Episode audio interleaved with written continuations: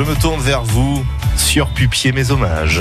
Bonjour Grégory. L'anis vous monte à la tête, on dirait. Gente et belle dame, douce et gracieuse damoiselle noble, ô puissant seigneur et valeureux postulant, salutations et délectations. Ça va mieux. Non, vous, hein. Ne croyez pas que je déraille, mais figurez-vous que j'ai reçu cette invitation pour assister au 53e chapitre magistral d'une rituelle cérémonie qui s'est déroulée ce week-end au casino de Saint-Galmier.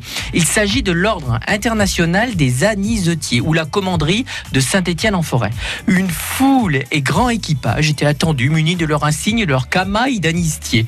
Une bonne chair a été appréciée et le festin fut accompagné d'anis, de Badois, bah oui, à Saint-Galmier, et de bien d'autres breuvages. Le sénéchal, les connétables, l'argentier, le prévôt, les maîtres, les novices ont certainement dû s'amuser lors de cette intronisation de 5 nouvelles anisetiers. Bon, dites-nous en plus, c'est quoi cet ordre? Eh bien, figurez-vous, c'est une structure qui se nomme les maîtres anisetiers, qui...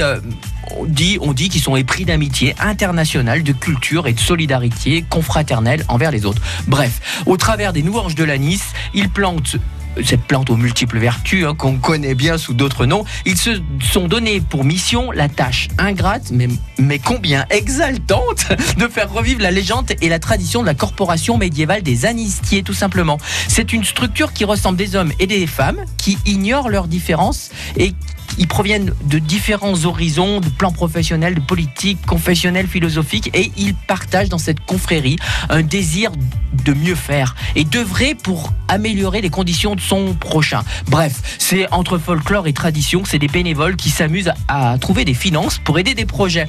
Il y a beaucoup d'autodérision, mais aussi beaucoup de valeur pour cette structure qui rayonne ici, dans la Loire, mais aussi partout dans le monde. Cette année, ils aident des personnes en difficulté, plus particulièrement des enfants malades ou handicapés. Ils ont tout de même reversé 11 000 € répartis en 4 associations. Bref, c'est plutôt sympa et encore une structure qui se réunit autour d'un bon moment de convivialité, autour de la gastronomie. Moi je dis, il n'y a que ça de vrai.